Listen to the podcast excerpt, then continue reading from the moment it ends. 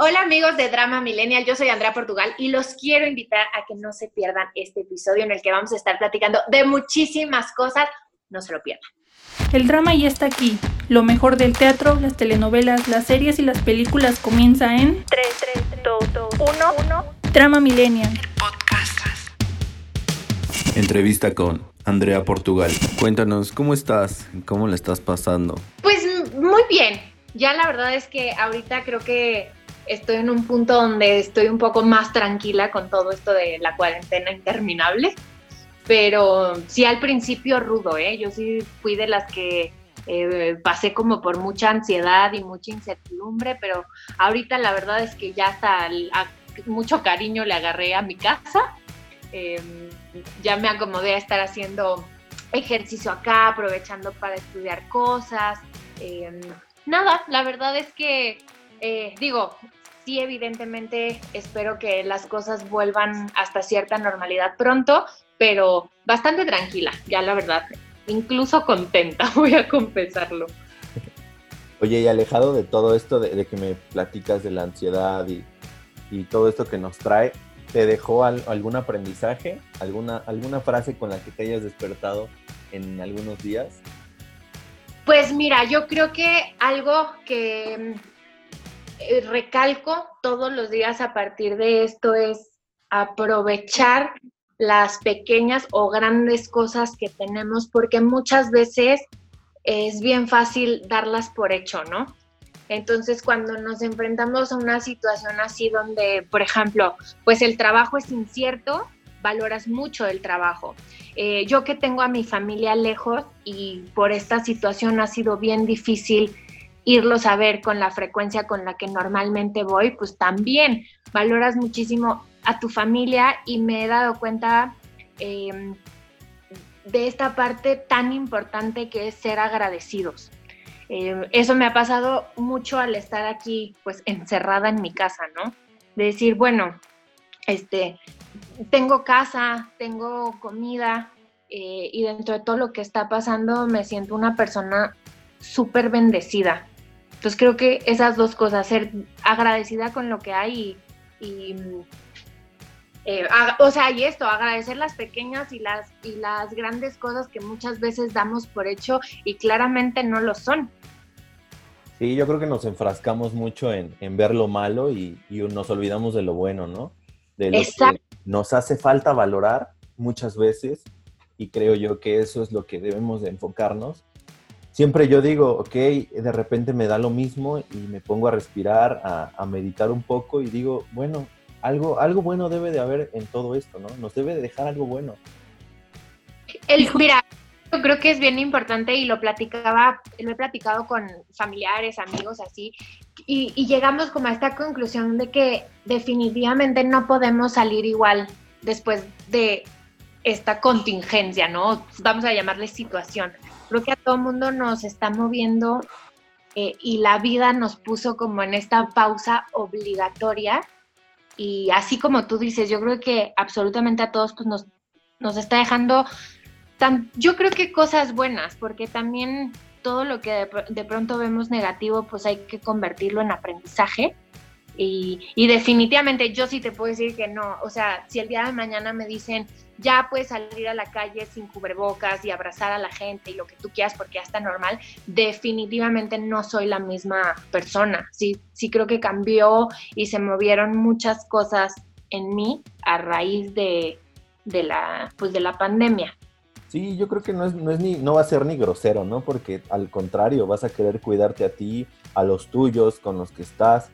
Y sí, va a ser, va a ser muy, muy, muy difícil. Digo, hemos visto que ahorita las cosas como que ahí van, pero igual esto puede caer de nuevo. Entonces, no queda más que cuidarse y continuar así hasta. Yo creo que ya va a ser permanente. La verdad, yo creo que ya va a ser una, forma de, vivir, el estar con tu cubrebocas, el, tener tu careta, no sé, el, el, cuidarte, el lavarte las manos constantemente, traer tu gel antibacterial, va a ser muy, muy del día a día. Sí, se escucha súper fuerte, pero creo que sí, o sea, yo como que sí me hace mucho ruido esto, esto que dices, pero em, estoy totalmente de acuerdo. Creo que una de las cosas que todas las personas nos hemos dado cuenta es em, pues el valor que tiene nuestra salud, porque sin salud no podemos hacer otra cosa. Entonces, si esto se queda como una nueva normalidad, ¿no? Como dices, a lo mejor de ya salir con cubrebocas y la careta y el gel y así, pues bueno, por algo se da y esto pues vino a dejarnos como un aprendizaje bien grande y bien fuerte. Dijiste algo muy cierto y a mí me, llamó la atención porque yo tengo una frase que me acompaña diario, que es, mientras, haya salud, lo demás viene regalado, porque es con ganas, con esfuerzo, pero la salud debe de ser esencial. Y mientras haya salud, lo demás viene gratis prácticamente. Exacto, lo demás como sea puede ir acomodándose, fluyendo, pero sí, o sea, a mí me ha caído mucho ese 20, ¿no? De, cómo me cuido, cómo cuido mi salud, porque normalmente tengo como este ritmo de vida súper acelerado, donde incluso te puedo decir que hay veces que me comida o no como en el día o no tomo agua o no duermo bien, ¿no? Y ahorita estoy como súper consciente de que son cosas que, que tengo que darle a mi cuerpo para estar sana. Y creo que lo estamos aprendiendo, pues, no sé si de la peor manera, pero, pero pues lo estamos aprendiendo, que es lo más importante. Vas a entrar a una dinámica que hacemos aquí en este espacio. Ok. Tu espacio. Y es que en un minuto, eh, tú vas a tener un minuto, yo tengo un cronómetro en donde te voy a, a decir, listo. Y también te voy a decir hasta ahí, porque es en un minuto, es un reto que te tienes que describir. Tienes un minuto para describirte. ¿Te parece? Ok, órale. Venga, pues está listo mi cronómetro en 3, 2, ahora. Ok, hay varias palabras que considero que me describen perfectamente, pero creo que soy una mujer súper fuerte, súper aguerrida. Em, soy una persona sumamente familiar, que es algo de lo que más me cuesta trabajo de vivir en la Ciudad de México, tener a, mi familia eh, lejana. Soy súper trabajadora, eh, poco paciente, muy impulsiva. Eh, disfruto muchísimo pasar tiempo con mis amigos, con mi familia. Con... Soy la más animalera de este mundo. Si yo pudiera, rescataría a todos los perros que hay por haber y todos mis amigos son testigos. Em, me apasiona muchísimo mi trabajo, aunque yo en realidad em, antes de estudiar actuación quería estudiar danza clásica y contemporánea de manera profesional, pero se me fue de otro lado. Em, también soy una persona súper sensible, súper detallista, romántica. creo en esta idea del amor súper romántico como de películas. ¿Qué más? ¡Ay, qué difícil! El país que más me gustaría conocer es Asia, sí. Este, mi animal favorito es el hipopótamo. Eh, tengo una adicción súper severa por los doritos, pero sobre todo eso, creo que soy una mujer con muchas virtudes y también con muchos defectos que trato como de trabajar eh, todos los días y mm, algo que, aunque lo comenté hace rato, agradezco muchísimo todo el tiempo por lo que tengo. Soy una mujer súper soñadora y todos los días me levanto eh, con esa visión de, luchar por mis sueños hasta hacerlos eh, realidad o verlos materializado. Em, todo eso lo resumo como en mis metas a corto y a largo plazo. Creo que esa, esa sería como la palabra que más describe Andrea súper soñadora. Eh, es una mujer que se caracteriza también por ser muy positiva. Trato de sacarle lo bueno absolutamente a todo, que creo que hasta un punto da hasta flojera mi, optimismo y mis ganas como de verle el lado como amable o bonito a la vida. Em, ¿Qué más? Em, dije que soy súper familiar, el amor de mi vida es mi abuela. Este, tengo una relación súper bella con ella. Mm, extraño muchísimo Guadalajara, no solo porque están mi mamá y mi hermano, sino porque allá crecí, están mis amigas, que aunque sigo teniendo como muy buena relación con ellas, sí, extraño mucho esa parte, aunque no me volvería a regresar a vivir allá. Me encanta la Ciudad de México, en realidad. Em, una de las cosas que más me gusta hacer es estudiar. Sigo, sigo preparándome, siempre busco qué aprender. O estoy viendo si un idioma o me encanta tomar clases de, eh, actuación. Soy la más fan de tomar talleres. Eh, me encanta aprender, creo que es eso. Siempre estoy buscando tutoriales de cocina, em, de, de, baile, sigo tomando, bueno, hasta antes de la pandemia, estaba tomando clases de, de danza, que es una de las cosas que, que más disfruto y me considero también una, una persona súper curiosa eh, por la vida. No, no me gusta dar las cosas por hecho, sino siempre quiero saber por qué pasan las cosas, porque cada cosa es de cierto modo. Entonces, y esa es una de las cosas que más me gusta de mí, mi, curiosidad. Y, yo me quedo con una curiosidad. ¿Cómo es tu amor perfecto? A ver, cuéntame. ¿Cómo es mi amor perfecto? Este, pues mira, yo sí, yo, yo sí soy este creyente de este amor para siempre o hasta que la muerte nos separe. Creo que el amor es una elección. O sea, tú apuestas por una persona todos los días, tanto en las buenas como en las no tan buenas, como en las peores. Em, y yo sí creo en, en que hay un alguien para ti en este mundo donde encuentres como este compañero compañero de vida para siempre. Eh, y a eso sí le sumas que creo como en, este amor que, se respeta o que es fiel y así, todo esa, toda esa parte del romanticismo me encanta y además eh, la convivo bastante, ¿me explico? Se me enchinó la piel, te lo juro se me enchinó la piel. ¿Tú te has enamorado? Supongo que sí, todos nos hemos enamorado. Sí. ¿Y qué, pasa cuando algo no funciona? ¿Cómo le haces para levantarte? Eh, mira, yo trato de que de que, o sea, trato de hacer que las cosas funcionen si algo me dice que puede solucionarse. Si no, creo que uno sabe cuando las cosas están mal y lo mejor también creo que es terminar a tiempo. Obviamente esto no quiere decir que no duela, ¿no? Porque también el estar un tiempo determinado con alguien y más que tiempo, creo que como la calidad de tiempo, la convivencia que tú tienes, que puedas tener con esa persona, pues cuando de repente se acabe, duele, pero mm, yo lo que hago es llorar todo lo que tenga que llorar y sacarlo y no me quedo con nada dentro y apoyarme pues de mi familia, de mis amigos y por menos, o sea, porque hay veces que digo, no tengo ganas ni de pararme de la cama, ¿no? Pero me obligo a decir, bueno, vete a tus clases de baile, este, métete a un taller, em, esto, que te decía que me encanta aprender cosas nuevas, de ahí me agarro para decir, ocupa tu mente em, en cosas que, pues, que a lo mejor el día de mañana den frutos en lugar de solo, pues, enviciarnos como en este dolor que sentimos de terminar una relación. Ahora,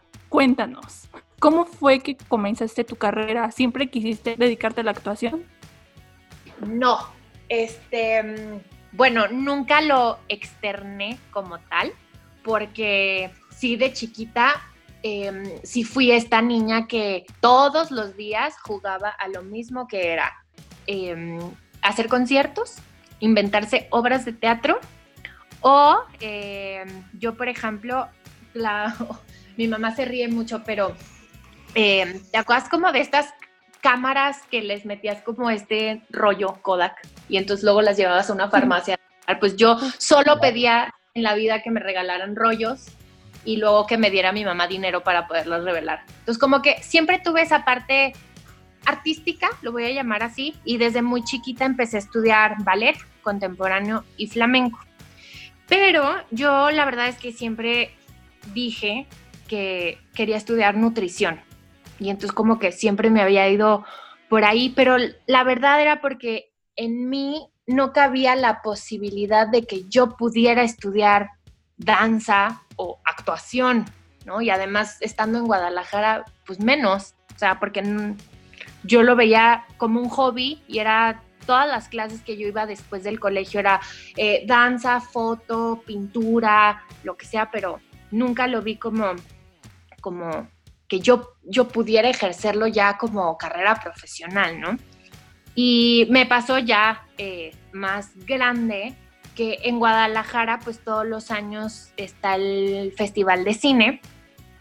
Entonces la primera vez que yo fui dije, wow, este mundo está increíble y conocí gente que me, eh, que vivían aquí en la Ciudad de México y que me recomendaron escuelas y ahí se me, como que me, no es que me haya entrado la espinita porque yo siento que esa siempre la tuve, sino que se me movió el mundo en pensar que a eso que yo jugaba todos los días de chiquita e incluso más grande, lo podía hacer como para el resto de mi vida, ¿no? Y de manera profesional. Entonces ahí empezó un largo camino para convencer a mi mamá de que me dejara venirme a estudiar eh, actuación a la Ciudad de México. Y bueno, al final llegué y estudié en una escuela que se llama Casa Azul.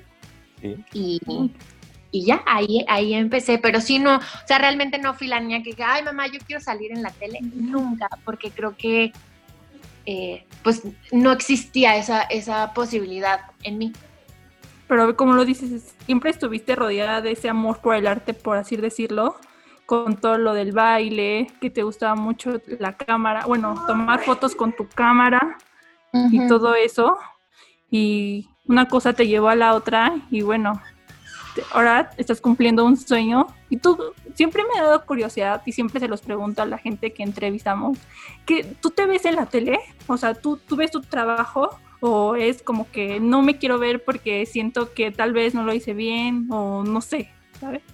Este, la mayoría de las veces sí me veo, no me gusta, pero eh, sí, me, sí me veo de repente como por esto que tú dices de, a ver, ¿cómo lo hice? ¿No? Pero, y terminas juzgándote pues muchísimo. Em, pero no, la verdad es que no, no veo todos los proyectos. Trato sí de por lo menos ver uno que otro, una que otra escena, porque de repente me queda claro que nosotros somos como nuestro peor juez, ¿no? Pero también de repente creo que podemos sacar cosas eh, buenas y, y decir, ah, mira, estuvo cool. Y por lo menos darnos ese aplauso propio a veces o ese reconocimiento que muchas veces la gente o terceros te lo da, pero nosotros no somos capaces muchas veces. Entonces, em, hago ese, ejercicio. No me gusta, no me gusta porque me fijo como en 42 mil cosas que ni al caso, Me imagino. Oye, cada proyecto te lleva a encariñarte con él por el esfuerzo que le pones, la dedicación y demás. ¿Cuál ha sido tu proyecto favorito? Qué difícil pregunta. Este, mi proyecto, pues es que mira, mi primer proyecto, Bienvenida a Realidad, creo que es de mis favoritos por haber sido el primero. Em, y porque fue además donde yo aprendí, pues no sé, o sea, todo. Yo estaba chiquita, acababa de salir de la escuela, entonces de repente entrar a una teleserie 10 meses sin parar eh, y, donde al, final pues tuve que aprender las cosas rapidísimo, ¿no? O sea, toca, eh, además toca enfrentarte a este ritmo de trabajo que es rudo, pero fue un proyecto súper lindo y le tengo mucho cariño por haber sido el primero. Pero también ahorita uno de los proyectos recientes que sí le tengo todo el cariño del mundo y puede ser de mis favoritos, es La Bandida, porque es la... Siento que rompí como con esto, este personaje que yo venía haciendo pues ya desde hace mucho y aquí me dan la oportunidad de hacer algo completamente diferente. Y si le sumamos a que yo toda la vida dije, ay, me muero por hacer un proyecto de época y este fue de 1920, pues ya se ganó mi corazón por completo. Qué bonito, qué padre. Qué bonito. Y bueno, hablemos un poquito acerca de Ruby. Sí. Primero, supimos que primero se estrenó en Univision y ya tiempo después se estrenó en el canal de las estrellas y hoy es el final. ¿Y cómo cuéntanos? ¿Cómo fue tu experiencia trabajando con ese elenco, con esa dirección? Para mí, eh, Rubí ha sido de los proyectos que más he disfrutado porque mm, el elenco estuvo increíble. O sea, yo prácticamente grabé todo el tiempo con Alejandra Espinosa y con José Ron. Y nos divertimos eh, muchísimo. O sea, era muy fácil trabajar con ellos. O sea, em, además, prácticamente todo lo que yo grabé lo hicimos en Pachuca. Entonces, de repente, estás fuera de casa. Pachuca hace muchísimo frío. Sí, ¿qué tal el aire? Yo te iba a decir. Ajá, este, yo no conocía, entonces ahí me di cuenta y dije, órale, este, los llamados pues son pesados, pero creo que tiene mucho que ver cuando te toca un equipo de trabajo tan bonito como el que a mí me tocó, ¿no? Eh, no solo, y estoy hablando de, mis compañeros actores, pero también de todo el crew, del em, director con el que yo más trabajé, también me tocó hacer como, o sea, platicar mucho del personaje y de la escena antes de ensayar y obviamente antes de grabar, entonces me sentí súper cobijada, súper apapachada. Eh, y nada, pues de pronto ahorita que justamente lo tenemos al aire aquí en México y ver que le está yendo igual de bien o nos recibieron también como en Estados Unidos y ya acabamos, o sea, ya viene el, el, final, es, es bien bonito, ¿no? O sea, porque ves, pues ahora sí que ves todo este esfuerzo y todo este trabajo reflejado, no, no solo en pantalla, sino en el cariño de la gente que pues que te escribe o que tiene este detalle de, eh, de mandarte fotos o repostearte que están viendo eh, tu, trabajo y que les está gustando. Yo creo y además, como, bien lo mencionaste, es el cariño de la gente, ¿no? Y está, estaba yo investigando y obviamente se ve que es la de la fábrica de sueños que ha sido el usurpador y Cuna de Lobos, Rubí es la más vista y la que más ha gustado hasta ahorita.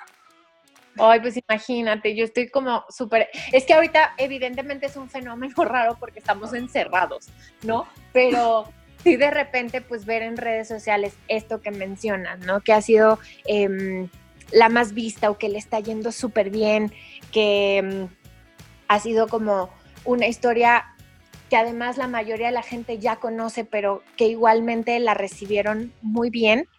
Eh, es súper lindo. O sea, yo a mí de, verdad, y lo digo con, todo el corazón en la mano, es, me llena, o sea, a mí se me llena el corazón de recibir tantos mensajes eh, de la gente que está viendo el trabajo y que, y que le está gustando, porque creo que ese, ahí es cuando dices, valió la pena, ¿no? O sea, valió la pena el, la, madrugada, la desvelada. El frío. no, el estar lejos eh, y todo, por, por, los mensajes, por, y por, eso justo, por los mensajes de, la gente. ¿Y tú tuviste la oportunidad de ver la versión anterior, la del 2004? Sí, sí, yo la vi. ¿Cómo describirías la versión protagonizada por Bárbara Mori y la de Camila Sodi? Una pues palabra, ¿cómo describirías a cada una? Diferente, punto. O sea, yo a mí siempre me hacen esa pregunta y al final siempre digo, eh, yo creo que si la gente se da la oportunidad de ver esta nueva versión, te va a dar cuenta que son diferentes. Eh, Bárbara Mori en su momento hizo una Ruby extraordinaria, tanto que yo era súper fan, entonces cuando supe que iban a hacer eh, este proyecto de la fábrica de sueños, y entonces yo dije, ay, ojalá hagan Ruby, ¿no? Y entonces cuando de repente dicen, sí, pues va a haber Rubí, dije, yo me quiero quedar, ya sabes. ¿Por qué? Porque fue una novela eh, brutal, pero también creo que esta, esta nueva versión contada por Camila Sodi tiene lo suyo. Camila también está extraordinaria y creo que pues, la gente se puede dar como esa oportunidad de, de ver que no es tan remake. Exacto, y es como dices, es completamente diferente en todos los sentidos como ese tiempo de 19 años después y el tiempo atrás contando. Y aparte que metieron la evolución de la tecnología que posiblemente vayamos teniendo día con día. Y más para esos años. Y nada más si lo piensa poner, este, si la, Rubí de Bárbara Mori, pues hace cuántos años fue. No podría haber sido la contada en 2020. Sí, sí, sí. Oye, con esto que nos cuentas de que te llevaste muy bien con el equipo, que hicieron, que hicieron buen equipo, ¿tienes alguna anécdota de las grabaciones? Sí, un montón. Pero, o sea, yo te puedo resumir para que entiendas lo bien que nos la pasábamos. O sea, llegábamos al hospital, porque en Pachuca grabamos el hospital, este, súper temprano, con un frío que Dios de mi vida, ¿no? Y entonces convivíamos tanto, em, que, o sea, haz de cuenta, no sé, Alejandra, Andrea, José, ¿no? Y entonces ya de repente llegábamos y al hospital con nuestras batitas de uniforme, que además Ale y yo nos reíamos muchísimo de los uniformes que nos ponían, este, se nos hacían súper tiernos. Y, y, entonces nos pasaba mucho que este, en el ensayo pues era, éramos muy relajados, o sea, nos divertíamos, pero sí llegaba un punto en el que mm, incluso a la hora de grabar confundíamos muchísimo el nombre del actor con el del personaje, ¿no?